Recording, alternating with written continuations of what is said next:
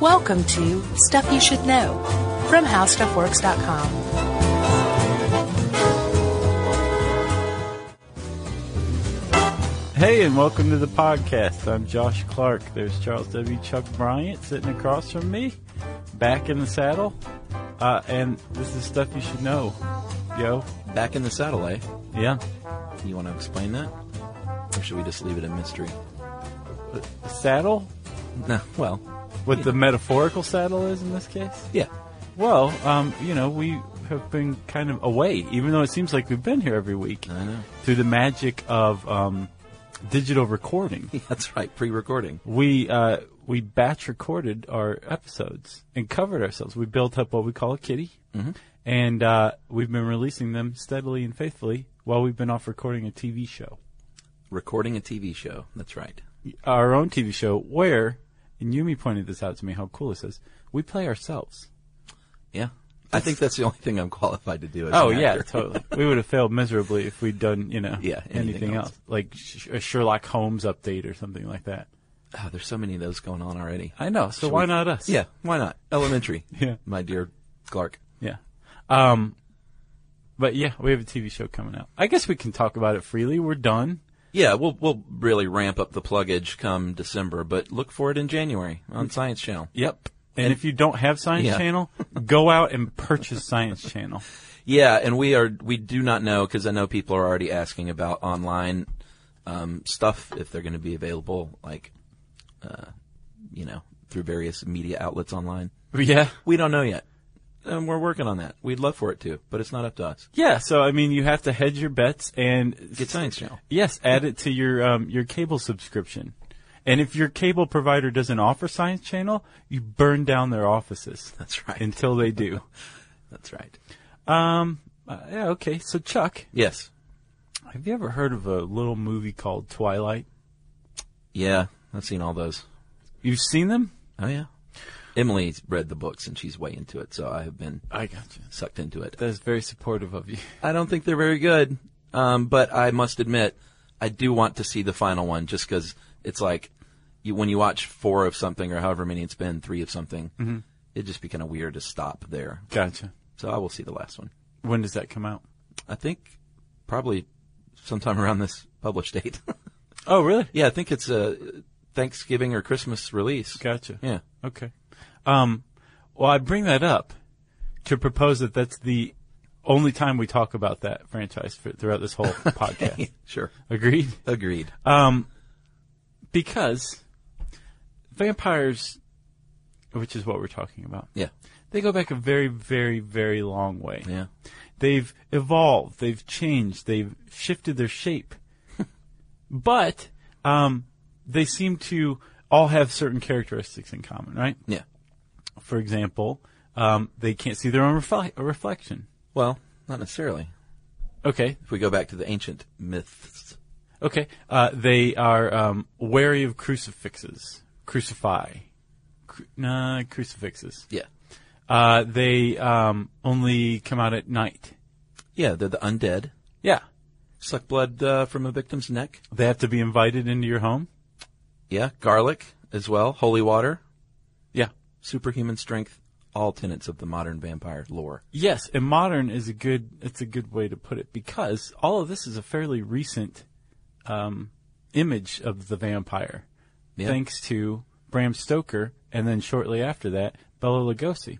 Yeah. We now have this conception of the vampire, but like I said, it goes back way, way further than the 19th century or even the 18th century. Whoa. Yeah, it goes back as much as 4,000 years, as far as we know, and probably further back, right?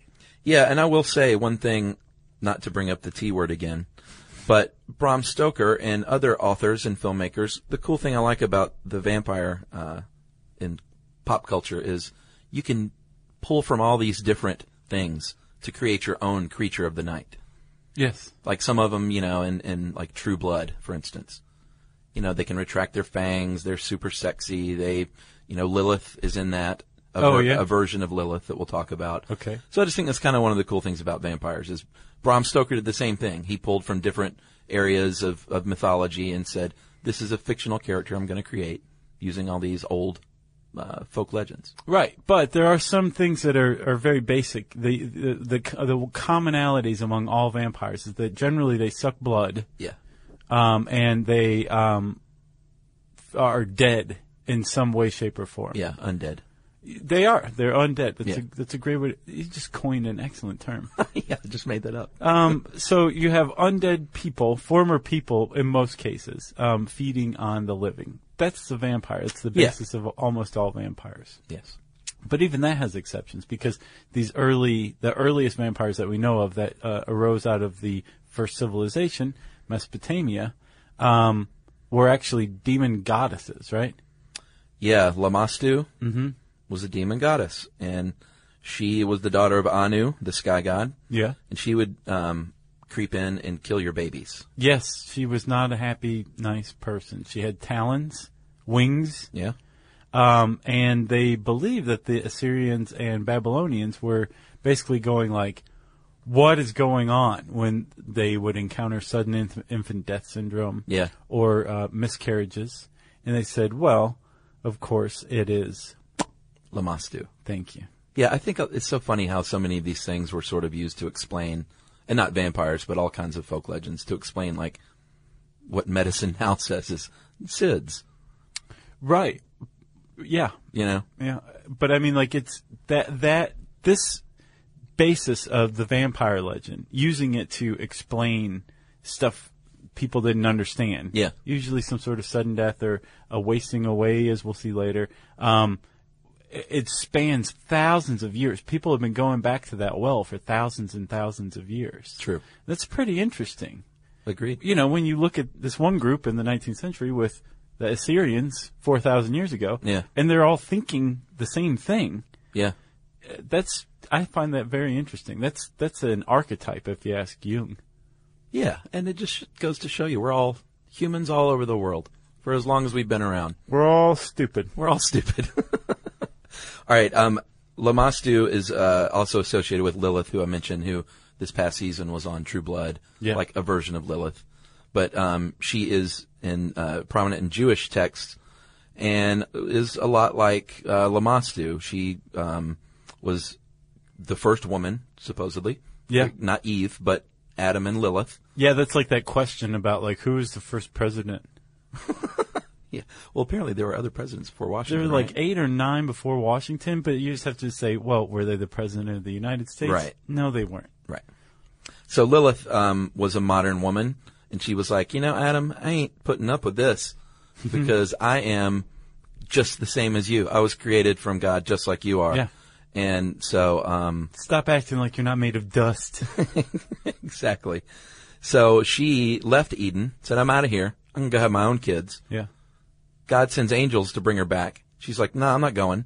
And the angel said, all right, you think angels are nice? We're going to kill 100 of your children Yeah. every day until you get back up to Eden or heaven. Yeah. And rather than say, okay, well, let's go back to Eden then, Lilith said, do it. And they did it. And so she started killing human children in, in return. That's right. Again with sharp talons, a winged demoness, stealing infants and fetuses. And I find that extremely interesting um, that the vampire legend is kind of born out of this um, this folklore of how you're supposed to be subservient to men. Right. You know, that's uh, that's very interesting to me. Yeah. because they there's this element of seduction that kind of was reinvented with vampires here or there, but it's one of the it, it may have gone away in some areas, but it always came back. This idea that there was a a woman or a person who didn't follow sexual mores, True. whether that sexual meaning like intercourse or gender Yeah. they didn't follow the rules, and that's kind of like another thing that's always kept the vampire legend going, or that's always been Yeah. a part of it, I guess. That's a good point. Because Lilith does set up the, the notion of the uh, seductress, what, you know, we see over and over in further legends. Right, um, and then so the, sh- Lilith is associated with ancient Jewish texts. Um, Lamastu is uh, from Mesopotamia, Yeah. and they they aren't certain if um, Lilith was a variation of Lamastu or if they both evolved from a third character. Right. But um, those are the two most ancient ideas of vampires that we have. Shortly after that, we can head on over to Greece. Yeah. And they had they feared a lot of vampire-like creatures. Yeah, Lamia was uh, another demoness. Um, head and torso of a woman, lower body of a snake, Yeah. and um, evidently this was uh, one of Zeus's mortal lovers. Yeah. Zeus's wife um, did not take kindly to this, Hera. Hera, and she was like, "No, I'm going to make you go insane, lady, and eat all your children. Yeah. You're so crazy, you're going to eat your kids." And then come to afterward. That's right. And when she did, she went so she be- she went so berserk, not in the Viking way. Not berserker. No, just straight up berserk. Yeah. That she um became a monster. Again, killing children. Yeah, because she was jealous of other women who That's right. had children. Um, who else? Um, they also had the uh, Empusae, Yes. the daughters of Hecate, who was the goddess of witchcraft. Yep, and they were shapeshifters for the first time, right? Right. So like you have all these all these different cultures contributing to the vampire that we understand today here or there. Um, and it, it it it wasn't just the Greeks, it wasn't just the Mesopotamians. You also had uh, India getting into the mix, With the Rakshasa. right? Um, which was basically like a um, a ghoul the shapeshifting ghoul who once again killed children. Right. And same with the uh, Vitala, but they were more like a zombie, if you ask me. Yeah. A demon who took possession of recently dead bodies Yeah. to wreak havoc on the living. That's a that's a zombie. That sounds like zombie. Um, and then the Chinese also had their own thing. Um, the uh, Kuei. Kuei. Koei. Yeah, that- Sure. Okay. You have to say it like that, though. Yeah. Yeah.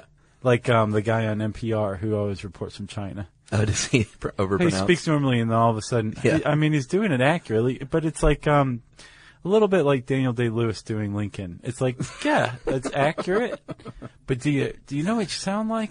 I want to get rid of slavery. that was sort of like a jacked up Kennedy. That's weird. A little bit. um, So how how do Kwai come about? they uh, are corpses who would rise from the grave, kill again, and that happened when uh, a person's lower spirit did not pass into the afterlife. Yeah, um, because of bad things they did. So the Poe was angered by that's this. the lower spirit. Yeah, and that would reanimate basically and say, you know what, I'm going to attack the living at night once again. Because what else do I have to do? Nothing. Well, that's a good way to exact revenge. Just have to hang around here and true. with the wheelbarrow. So all of these stories were floating around the world and eventually, um, through trade and things, Yeah. wound up in Europe. Yeah, the first globalization, the Silk Roads, started bringing all these things together, and yeah, they moved over to Europe. And that's where they really sort of took off, Yep. I guess you could say. And in the, the place that became the um, epicenter um, was Central Europe or Eastern Europe. Yeah, Russia Yeah. early on with the Upir and, uh, again, Greek with the, oh boy, uh, Rykolakis or Vikolakis? Vrika. Yes. I think that's- Rykolakis? One of this those is is good. One of those. You can't start a word with four consonants. Right. One of them's got to be silent. Yeah. And this kind of like um, was a, an offshoot of the Chinese conception of how a vampire became a vampire. Uh, the upir, um, which they think is the word that led to vampire or vampire. Yeah. um, was basically a, a, a person who, during their life, was a sinner, Mm-hmm. unbaptized baby, Yeah, which is really sad. a vampire baby. Yeah. That's kind of funny. um, and they, uh, anyone who wasn't a Christian, Yeah, practitioners of witchcraft, especially, of Yeah. course, for obvious reasons. because you'd already sold your soul to the devil, Yeah. so you were you were doomed. You're like halfway there. Right. So, um, it- all of these factors combine to basically make you a loser in the afterlife, and you're going to come back. Um, and families were, I guess, aware of this kind of thing. They they knew that there was the possibility Yeah. that you know, Uncle Uncle Vigo, who uh, had a, a lot of a big gambling problem, which the village looked down upon Right, yeah. um, when he was alive. When he died, well, he was probably going to become an upir. And so, if all of a sudden Uncle Vigo's like nephews start dying in a weird way, Yeah. um, say of maybe a dread disease, uh, the family would probably go dig up Uncle Vigo and do crazy stuff to his body.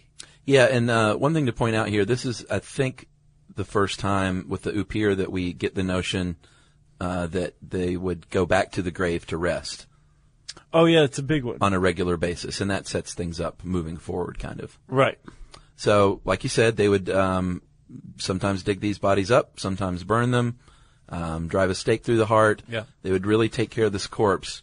They would bury them face down sometimes. Yeah, So, like, if they tried to crawl out, they would be headed in the wrong direction. that's pretty awesome. Gotcha. yeah. Or stupid vampire. put um, stakes facing down. So if they tried to crawl up, they would stake themselves. Yep. And um, that was this was the uh, about a thousand years ago in Central Europe. This stuff, or Central or Eastern Europe, this stuff started to um, these beliefs started to come about. Yeah. that you could solve your vampire troubles by butchering the corpse of the suspected vampire. Yeah. And it started then, and it carried on. Anytime there's a vampire panic, which uh, interestingly, all, almost always attended a um, an outbreak of some sort of disease. Yeah, I could see that. Um, Because once again, they're just trying to explain away Exactly. s- medical conditions. Right.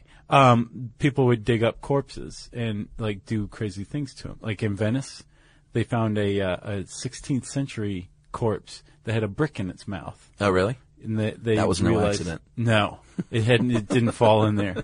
Um, and then in the 1850s, there's this really cool article, Chuck, called "The Great New England Vampire Panic." Oh, yeah? it was on um, the Smithsonian website recently. It is awesome. And in the 1850s in Connecticut, there was a tuberculosis outbreak, and people panicked and started digging up graves and and just completely um, rearranging the people's bones or cutting out their hearts and burning them and doing all sorts of crazy stuff. And these were this is the 1850s. Yeah. I mean, this wasn't the the Dark Ages. Like people were starting to have an understanding of like Sure. disease, Well, it's like the Salem witch trial, same deal. right? But 200 years later, or 150 years later, you know. Sure. So um, there there was this big panic still as recently as the 1850s in the U.S. among you know folk who dug up their family members and like burned their their hearts. Those people are funny. Yeah. I call them undecided voters.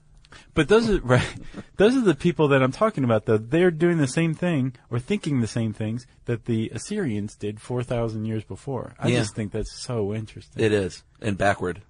yeah, Um, so uh, in uh, Wallachia, Moldavia, and Transylvania, which is now Romania, um, they had something called Strigoi. And Strigoi were um, they were a little bit different because they were um, they would go through different stages after rising from the grave. Like at first they were just poltergeists, and they were invisible spirits that would torment their family in the afterlife, um, or in their regular life, the Strigoi's afterlife. right. Does that make sense? Yeah, Um, but then they would, as time passed, they would become visible, uh, looking like they did in life, and they would still return and steal cattle and bring disease and all that stuff to their family. beg for food. Yeah, why would they do this to their family? That's what I never got. Uh, I think I saw later um, that uh, metaphorically, it's a it's basically a vampire lore is a um, a life lesson. Okay. Like, don't be a drain on your family. Support your family. Take care of your parents in their old age. Like, you don't want to be a strigoi. Okay, You know what I mean? sure, I guess that makes sense. Um, and Strigoi or a Strigo, which I guess is the singular of the Strigoi, would um, they would have to go back to the grave a lot, just like the Upir did, and they followed the same pattern. They if they thought someone was a Strigo, they would exhume the body and take care of it the old-fashioned way. Right. And um, but here's a little loophole: if you manage to survive for seven years as a strigo, then you're good to go. They're like, all right, you've got staying power. You just go do your strigo thing. Right. You are like the living dead. You no longer have to like return to your grave to rest. You're basically reborn. Well done. Um, and apparently the Strigo couldn't, um, or the Strigoi couldn't make their way in their town. Yeah. After that seventh year, you know, because Sure. they weren't allowed to vote. There was all sorts of All the rights cattle that were stripped. mutilations. Right. Um, so they would move to other towns and they would have secret meetings with other Strigoi, and um, that's where the idea of vampires fraternizing came from. Yeah, hanging out, Yeah. talking shop. Yeah. basically the, a secret culture of vampires existing outside of our awareness. Yeah, remember, uh, remember like on Jerry Springer when that was on, or it might still be on. I have no idea. I think it is. Is it really? Yeah. Wow. Is it still the same crap? Oh, yeah. Yeah. He didn't take the high road at some point. No. I just remember back in the day they would have like those real vampires, the people that live the vampire lifestyle. And- There's a video of it in this um Is there? in this uh, article. Oh boy. Yeah. Those people. Yeah. The guy looks like a cross between Marilyn Manson and um Brandon Lee. Oh yeah. Yeah. Interesting. Kind of kind of odd looking. He's got the contact lenses and everything going. Yeah, and they'll they'll shave down their their fangs like for real, right? They'll file them down. Yeah. um, so there's two types of strigoi, right? You've got the strigoi mort. Not Morty. No. mort as in dead. Yes. So this is the, who- basically who we were just describing. And then the, uh, strigoi view, which is the living, the person who's going to become a strigo when they die. Yeah, people that I feel very sorry for because they were probably just born with a bump. What are those called? The um when you're born with a I was like really just racking my head. with a vestige like a partial tail. yeah. Uh, vestigial tail. Yeah, that's what Um, that is. No, there's a word for it. I can't remember. I'm so tired of doing this. Well, let's call How it many this- hours have we wasted com- combined saying, "Oh, I wish I could remember it." Well, we just invented this off the top of our head, so Uh, don't beat not yourself up. Adivans, atavisms, Yes, exactly right. atavisms. So- Ativan is a some sort of drug. Yeah, it is actually.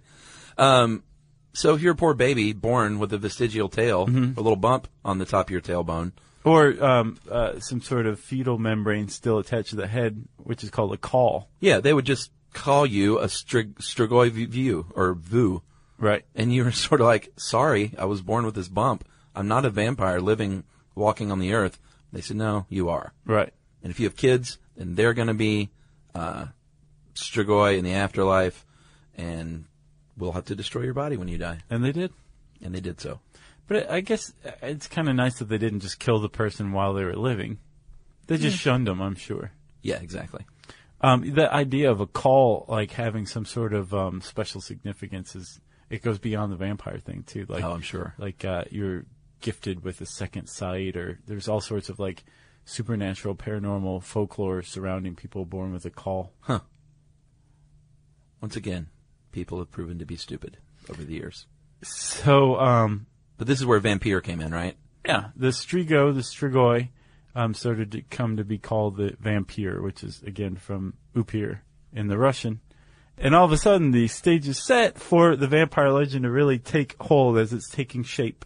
Yeah, and like this is where pop culture came into play. Hysteria had set in, and so painters and artists and authors had this material that's pretty rich for the time. Right. All this hysteria's going on, so let's write a scary book about it. Yeah. And that's what Bram uh, Stoker did. Yeah, and he was, um, he was. Are you going with Bram? I go with Bram. You go, Bram? Yeah. Have you ever read it? Uh, No, I saw the movie though. I took a I liter- heard the movie was a pretty faithful adaptation. With the Coppola one? yeah. Yeah, it was pretty good. Yeah. Uh, the book is great, though. I took a literature of horror class at Georgia, Oh, neat. and it was one of the cooler classes I took. I'm sure. We did Dracula and Frankenstein and like uh, the House of Usher and then a bunch of short stories. Yeah. Very cool. So Bram Stoker, also Abraham Stoker. Yeah. Which I didn't know until I read this. Did What you know that, was his first name? Yeah. Yeah, just because the class. Um, he uh, he was a theater manager and a novelist, and also a really great researcher Yeah. because you know all this stuff from this vampire, um, Hysteria. yeah, panic, uh, from all this took place like hundreds of years before him. So, and I guess I don't know what inspired him exactly, or where he saw it, or where the where this all took place. But he didn't just go, "Oh, that's a pretty good idea," and wrote his book. Like he went and did some serious research. Yeah, supposedly he was inspired by uh, he was a personal assistant to this actor um, who ran the theater that he worked at. Okay. And supposedly Henry Irving was the guy's name, was the inspiration to write the book. And I don't know if that meant he was some jerk.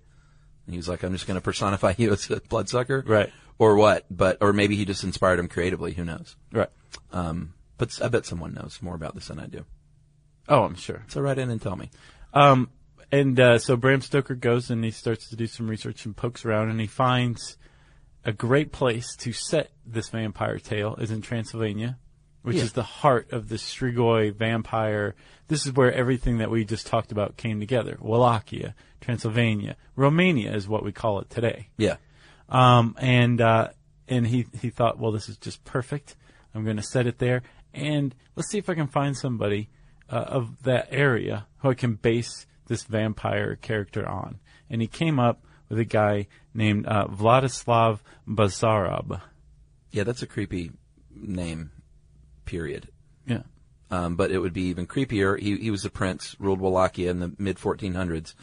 Uh, creepier is that his father was Vlad Dracul, Vlad the Dragon or the Devil, and um, Vlad Jr. was referred to as Vlad Dracula, which is son of Dracul or Vlad Tepes or Vlad the Impaler, because even though it's not verified, supposedly he was a very fierce warrior. He would impale his victims. No, okay. I really feel like we should do um, the real Count Dracula episode sometime. Yeah, I wrote this awesome article on it, and it is it's What is it? verified. It's, was there a real contract? Oh, yeah. It's about Vlad Tepes, the the Vlad the Impaler. Yeah, because he just borrowed the name and the and the title, right? He wasn't really based on this guy. Who Count Dracula? Bram Stoker's Mm-hmm. Yes. version, right? Vlad Tepes was probably far far worse than um, anything Bram Stoker wrote about Count Dracula. Way worse. Oh yeah. Yeah, his like it is verified. Like yes, he had all sorts of guys who were um, against him and who published extensively all these um, the, like books and pamphlets and all this stuff to smear his name. Uh-huh. But they got a lot of stuff right. Yeah. Like he was into some horrible stuff. He killed a lot of people. Uh, he had a lot of people killed. His armies killed a lot of people. He uh, He's he was, probably like most rulers of the day. he was he was worse. He was most likely worse than anybody else. So he borrows this name and this title and social standing as an aristocrat. Uh, aristocrat? Mm-hmm. Great movie. aristocrat. Yeah, you know, there's a, n- a naked woman in that um in that one. In the Aristocats? Yeah, The Disney cartoon? yeah, that's the one with the. Is that the one with the? No, I'm thinking of the rescuers. Oh, I remember that. There's a naked woman in The Rescuers? Yeah, when they're Hmm. flying through the city, Uh-huh. if you watch it frame by frame, they pass by a window. And there is a photograph of like a woman standing in the window naked, um, and like you have to watch it like in, in you know frame by frame. It's the Yeah. only possible way to see it, but it's in there. Oh, those I- I- I saw it. animators. Yeah, they were dirty. Dirty. There's, there's dirty also men. the, the Little Mermaid thing, the um, the phalluses. Yeah, the hidden, not so hidden phallus. yeah. I'll bet that guy was like, "No one's ever going to see this." He- and then he lost his job forever. So, um, so Stoker borrows this, uh, the name, like I said, the social standing, says this would be a great setting. Let's throw it in Transylvania. Let's, let's change a few things. Let's borrow from a bunch of different, uh, folklore and let's, let's say maybe you can't go out in the sunlight and let's bring up the, the crucifixes now. Right. And let's make them really smart and, um, charming and, Well, that was largely Bela Lugosi that did that. well, no, Bram Stoker's was totally like that. I thought his was um, that he was like a withered, ugly old man. Yeah, but he was still had like the seductive powers. Oh, he was suave and all that. s- he too? was swave. So- well, because he he he w- yeah, he he changed ages uh, if I remember correctly. Well, he does in the movie, and I've heard the movie's a pretty faithful adaptation. Um, it was also I think the first time where um, all of a sudden they didn't have any reflection because most of the previous le- uh, uh, legends they loved their reflection. Yeah, apparently, not only d- were they in love with their own reflection and they could be lost for hours staring into a mirror, they were also supposedly obsessive compulsive, as some like Eastern folklore goes. And one way to ward off um, vampires was to spread seeds Yeah. outside of your house Heard that. because the vampire would be um, bound to count every single seed. Yeah. And if you put a little nail or a tack or something in there, when the, the vampire went to pick that one up, it would prick itself and all drop all the seeds and forget where it was and start counting all over. Say, oh, you got to start counting again. And then you'd just be sitting inside laughing, drinking your ale. Stupid vampires. Yeah. So um, you but mentioned that was that was another difference. I'm sorry. th- s- uh, we've been calling them stupid vampires, and up until the 19th century, like you could make that case, like they were kind of dead, zombie-esque a little bit. Yeah. Um, it was Stoker that introduced, like you say, not not just all this other stuff, but the acute intelligence. That's right. This this very smart, uh, like power of persuasion, almost hypnotic, Yeah. um, Svengali type. And in True Blood, they have this thing they do called glamoring, which is kind of a silly name, Uh-huh. but it's almost like a charm, like a spell that they can put over you if you like lock eyes with one. And you know, when you glamour them, they're you know basically in a hypnotic state. You can, they're highly suggestible. in I a- get into in a, a sexual hypnotic- way. oh, really? Well, in all kinds of ways, but yeah, there's plenty of. They usually are just like take off your pants. Did he say it like that? They point and say it in a creepy tone. Yeah, see, you don't tell me you can't act. You could play the role as a vampire. Take off uh, your pants. Yeah. yeah. You got the job. So uh, let's do some voguing. So you mentioned 1931's Bela Lugosi uh, film Dracula, Yeah. um, which was, you know, where we get the the, the cape and the "I want to drink your blood" and the sort of familiar modern vampire that, pop culturally speaking, that we're familiar with today. Yeah. And one of the best songs ever, uh, Bauhaus's Bella Lugosi's Dead. Yeah. Excellent. Uh, 1922 silent film Nosferatu with Max Schreck. Yeah. It's a little more true to the original creepy looking guy. What was the movie starring Willem Dafoe and um, uh, Oh, about John the making of Malkovich? Nosferatu. yeah, Yeah, that was What- good. What is the name of that movie? Do you remember? I can't remember. Dude, that is such a good movie. Yeah. I want to see that movie again. I do too, actually. It's a great one. The ending is just awesome. Yeah. What is it? Shadow of the Vampire. Thank you, Jerry. Jerry. for that live correction. Uh, Anne Rice then came along and, um, Yeah, nothing happened in between yeah, plenty Bela happened. Lugosi and Anne Rice. But, uh, Anne Rice definitely brought things, uh, more into the forefront as far as, um, this range of emotions and these really complex characters. Yeah. Um, I didn't think the books were very good, but it's just not my bag. oh yeah. No, I read the first one and it's just not my thing. Okay, Yeah. I, I mean, I'm not saying it was not good. It's just not my thing. I'm with you. Uh, Buffy the Vampire Slayer, of course, classic. Not so great movie, great TV series. Are you out of your mind? You didn't like the movie? I didn't think it was very good. No. Oh, you're crazy. You thought was the a- movie was I good? love that movie. Uh, well, that's good. Yeah, that was for a you. good movie. yeah, I, I thought it really became itself when the cast changed and the. I love that movie. Yeah. Well, that's great. Uh, have you seen that South Park where like all the kids start becoming like vampires? All the good kids, it's like very trendy and hip to be to be like a vampire and to give yourself a new name and everything. Um, and they drink clamato. Oh, I love Clamato. yeah, Uh, you're in the minority, buddy. That's the secret to my famous Bloody Mary. I know you've told me. Yeah. it's a good South Park, Chuck. I'll check it out. Um, where are we now? Should we talk about psychic vampires a little bit? I guess. All right. The, these are people in modern times that claim that they crave and feed on others' energy, their psychic energy. Mm-hmm. And they claim to be vampirish or vampiric, Vampire esque. vampire esque, um, in that they will not, if they do not do this, then they will not have, f- feel like they have fed on, you know, sustenance. Like that is their sustenance, is other people's psychic energy. Gotcha. And it also goes back, it's, you know, modern people claim this, but it goes back, you know, thousands of years. Um, this phenomenon does. It's nothing new. Well, I actually think that it may have given rise to vampire lore as we understand it now. Yeah. And it's also a metaphor if someone, you know, someone can call someone a psychic vampire if they're just a drain as a person. Yeah. You know, those people. Oh, I do. I do. Energy vampires. That's right. Uh, not to be confused with the other kind of energy vampire, which is like your coffee maker. Yeah. These things that are left on all night. Um, so there's, there's, uh, we kind of touched on it earlier, the, the idea of why, um, where we would have gotten vampire legends. People use it to explain phenomenon that we didn't understand before. There was such a thing as like germ theory, right? Right. So you have like um, uh, Lamastu uh, being blamed for SIDS and and um, uh, miscarriages, that kind of thing, right? Yeah. And then you have um, a couple other diseases that we've come to understand that they're like, you know what? We've never really definitively linked this to vampire lore, but I'll bet you this gave rise to it. It probably didn't help. The So, case. like, like what? uh, Porphyra. Is that how you pronounce that? Porphyria? Porphyria. All right, we'll go with that. Have you ever seen The Others? Nicole yeah. Kidman? Oh, is that what those kids had? Yeah. Okay. All right, that makes sense. Uh, it's a rare disease. Um, irreg- uh, irregularities in the produ- production of uh, of hem with hemi, which is in hemoglobin. Heme. Heme. Yeah. I like hemi. that thing got a hemi. That's a, that's an engine, yeah. Um, and basically, what you're going to be sensitive to sunlight. You're going to have uh, bad stomach pains. Mm-hmm. You may be delirious.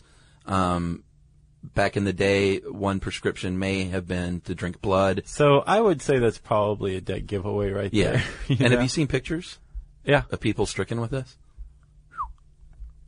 Creepy looking. Yeah. Their teeth can be uh, like red or black, and their gums can be red and black. And, Which is, I think, probably another reason why they Yeah. linked that to that. and it's uh, hereditary. So there, you know, there were places where there was more of this um, happening than other places, Right. Which, which would also lend itself to the whole vampire thing. And feeding on your family. Yes. Same with tuberculosis. Like when, when people were kind of spread out, except your family, Uh-huh. and there were 19 of you, Yeah. and you all lived in one house. Yeah. If one of you had TB, probably the rest of you were going to catch TB and a lot of you were going to die from it. Yeah. And whoever was the first one to die of this was probably the original vampire who was feeding on the other. And you're probably the one who's going to be dug up and have your heart cut out and burned. Yeah. But at that point, who cares? And then there's another disease called catalepsy, which Boy. is associated with epilepsy. Yeah. This one is freaky. Did you ever see that Twilight Zone where um I can't remember what actor it was. It may have been the professor from uh Gilligan's Island. Oh yeah. Um where he's in a car wreck and he's paralyzed. And he's the whole thing is just him talking to himself in his head like He's locked begging in? these people, yeah, to not bury him Wow. because he's not dead. And um it's really it's a great episode. So is he cataleptic? No, he was kind of like you said locked in. It was Twilight Zone. catalepsy is a it's a specific neurological disorder like i said associated with epilepsy where your muscles just freeze up and an episode like this can last for days Yeah. and your heart rate slows and your respiration slows and you're alive and I, god knows what your brain's doing but you're alive during this time Yeah. but you know prior to say embalming you may have just been taken for dead and put in the ground and you had to dig your way out and go back home Yeah, and it's also associated with schizophrenia. So you're sitting around the dinner table, and Uncle um, Uncle what? vigo Uncle Vigo. who Come- remember like to gamble. He comes in three days after you buried him, brushing dirt off his overhauls, in a schizophrenic, having a schizophrenic episode, and you, you know, you're going to put a stake through his heart. Yeah.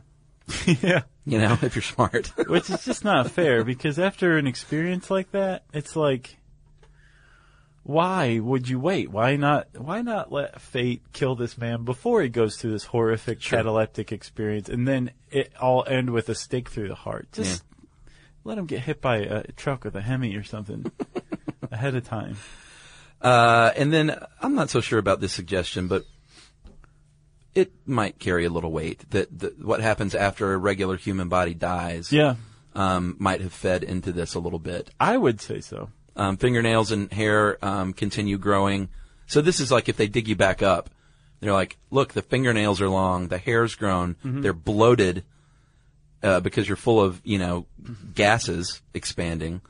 So let's cut them open, and this all this fluid drains out, and say, see, they've been growing their hair and fingernails and feeding on others' bodily fluids. They're alive. They're well or undead, Right. but uh, Well, I So, mean, uh, it yeah, I just could goes- see that. Like they're going back and resting, and like th- they obviously have gorged themselves. Look at their stomach; it's all distended. yeah, So, I mean, I think it was probably like the the nail in the coffin on their beliefs. Like this is Sure. this is all absolutely correct. Yeah, I could see that now. I Yeah. guess. And then the notion of the vampire bat, um, came along later on, where the the the vampire could shapeshift into bats and sometimes wolves. Right. Um, although in Twilight, wolves and vampires are on opposite sides. Yeah. I said I would mention it again, Yeah, I know. and there I went. Um, but the whole uh, uh, thing of the vampire bat was just like a a creepy uh, you know, real vampire bats are docile creatures and they might drink like the blood of a cow, but they're not attacking people. No, That was all for, for they're as harmless as vampire literature. babies. Yeah. You know. Uh, what are some of your favorite movies, Josh? oh, uh, vampire movies. No, just comedies. I like uh, DC Cab, Yeah. Doctor Detroit. Um, I I would say probably the best of all time, in my opinion, is Lost Boys. it definitely has a kitsch value now. That is a great movie. It doesn't hold up super well though. Have you seen it lately? No, I haven't seen it in a while. In s- the ways that other 80s movies don't. you know. Huh. Uh, really? Because that was like a cool movie. Yeah. Echo and the Bunnymen cover the Yeah. doors in it. Come on. Thou shall not kill. Yeah, that's a weird one. That's a that's a strange song. Uh, Near Dark. Did you ever see that one? No, I don't think so. Uh, 1987. Bill Paxton and uh, that one guy, Lance Heinrichsen. Mm-hmm. They're like these modern vampires traveling in an RV through the desert and killing people. Really good. I have not seen that. Near Dark is excellent. What about First Bite with uh, George? George Hamilton. Yes. First bite was that what it was? Yeah, called? he's like a disco Dracula. Yeah, I remember that. Uh, Vampire's Kiss was funny. Nick Cage. I never saw that one. That either. was good. Uh, I thought the original Fright Night, granted it was the 80s again, but for me, it was pretty good back in the day. I haven't seen that. Um, Kronos, have you seen that? Nope. Guillermo del Toro, I don't good one. think I've seen it. And then, um, of course, Let the Right One In. That's a great one. Both versions to me, very good. Oh, really? I heard the American version was meh compared to the original. I thought they were both pretty great, I- I'll check it out then. you know? They didn't like, r- definitely didn't ruin it Oh, that's good. by Americanizing it. And then there are, of course, the bad ones like Van Helsing, Wes Craven's Dracula 2000, Yeah. Blood Rain, R A Y N E. I mean, there's lots and lots of bad vampire movies. Sure. Dracula Dead and Loving It. that was good, though. Um, do you know how many emails we're going to get from people that say, like, you forgot about this one? Yeah. Let's just say there are hundreds of vampire movies. There's TV shows now, The Vampire Diaries, True Blood, which I mentioned, which is sort of good again after falling off the rails, in my opinion. Okay.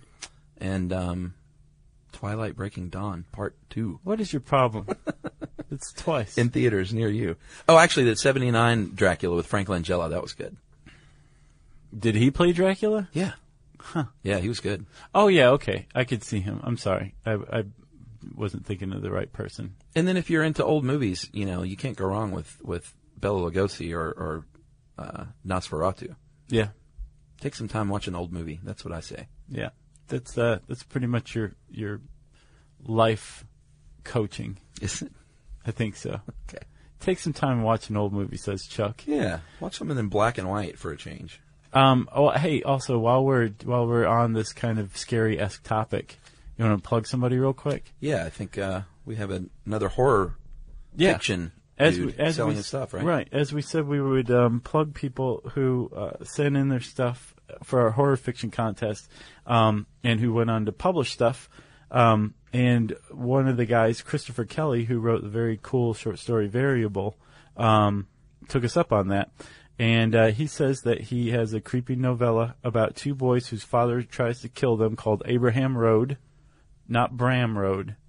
Uh, he says that it's um, w- it's what would have happened if H.P. Lovecraft rewrote of Mice and Men, which is pretty awesome. Yeah. It's available on Kindle. You can go find that on Amazon.com. Abraham Road ebook, uh, and then he also has a collection uh, called "I Held My Breath as Long as I Could." 23 stories of the strange, the sinister, and the literary. Um, and uh, you can get that on Amazon as well. So check those out. Christopher Kelly, thanks for sending in your work. We liked it a lot. And uh, remember, anybody else who uh, has published and entered our horror fiction contest, we want to say thanks by uh, letting everybody know about your stuff. Agreed. If you want to know more about vampires, man, it's been a while, hasn't it? Yes. Um, you can type that word into the search bar at howstuffworks.com. It will bring up a bunch of cool stuff, including um, Who is the Real Count Dracula? This vampire article written by Tracy Wilson, which is a great one. Oh, Tracy wrote that. Yeah. Couldn't you tell? It was pretty thorough. Yeah. Uh, and then uh, also another one I liked a lot was a Hungarian um, countess, the world's most prolific serial killer. She's like the female Dracula, Elizabeth Bathory. Yeah, yeah. Awesome stuff. Uh, type that in the search bar, and it will bring all this great stuff up. And since I said search bar, it's time for listener mail. All right, Josh, we're going to call this uh, trivia plug. Um, we went to New York for Comic Con, and we had one of our trivia nights there. And one of the things that we were required to do is, and want to do, is read the names of the trivia winners. And so I got emails from them and the fi- and the s- runner-up team Yeah. because they were cool, and I'm going to read them all. Uh, this is from the winner, uh, Kyle um, Janish, or Janish. I'm not sure how you pronounce that. Uh, thanks, guys, for hosting the event. Um, as an avid SYSK listener, our team, Steve Holt, had a great time. Their team name was Steve Holt. Yeah, I remember. Uh, we were made up of mainly former Midwesterners, which gave us a good advantage in the Great Lakes question. Uh, we had three girls in fashion uh, Caitlin Grummel, Monica Lang, and Amy uh, Geidel. Uh, we also had three teachers Dan Farrell, Michael Rakowski, and myself, Kyle Janish, and my twin who does social work, Mike Janish, yeah. and my friend who seems to always be working for a pyramid scheme, uh, Micah Sterling. So those were the winners there.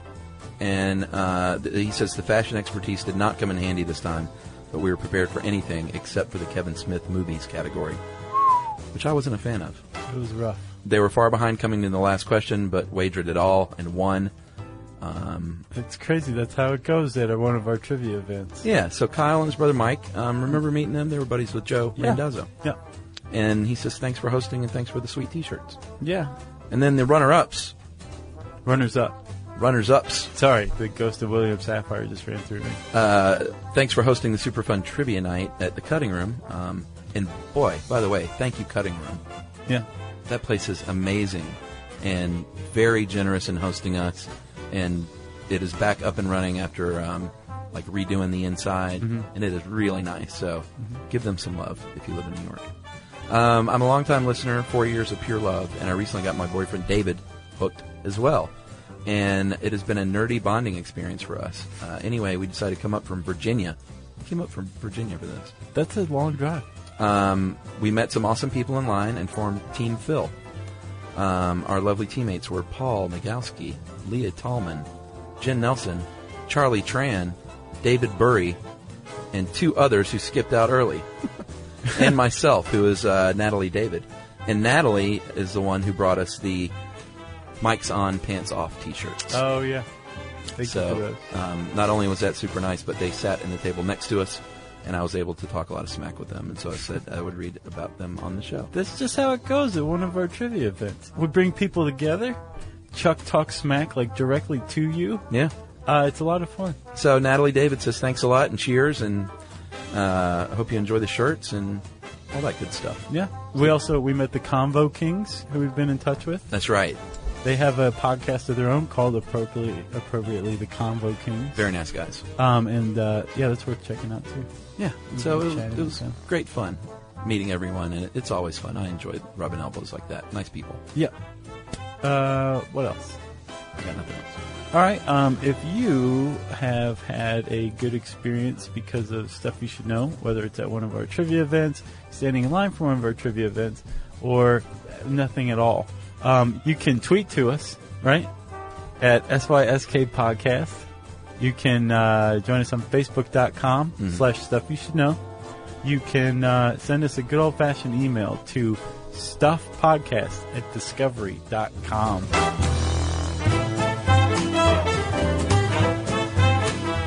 For more on this and thousands of other topics, visit howstuffworks.com.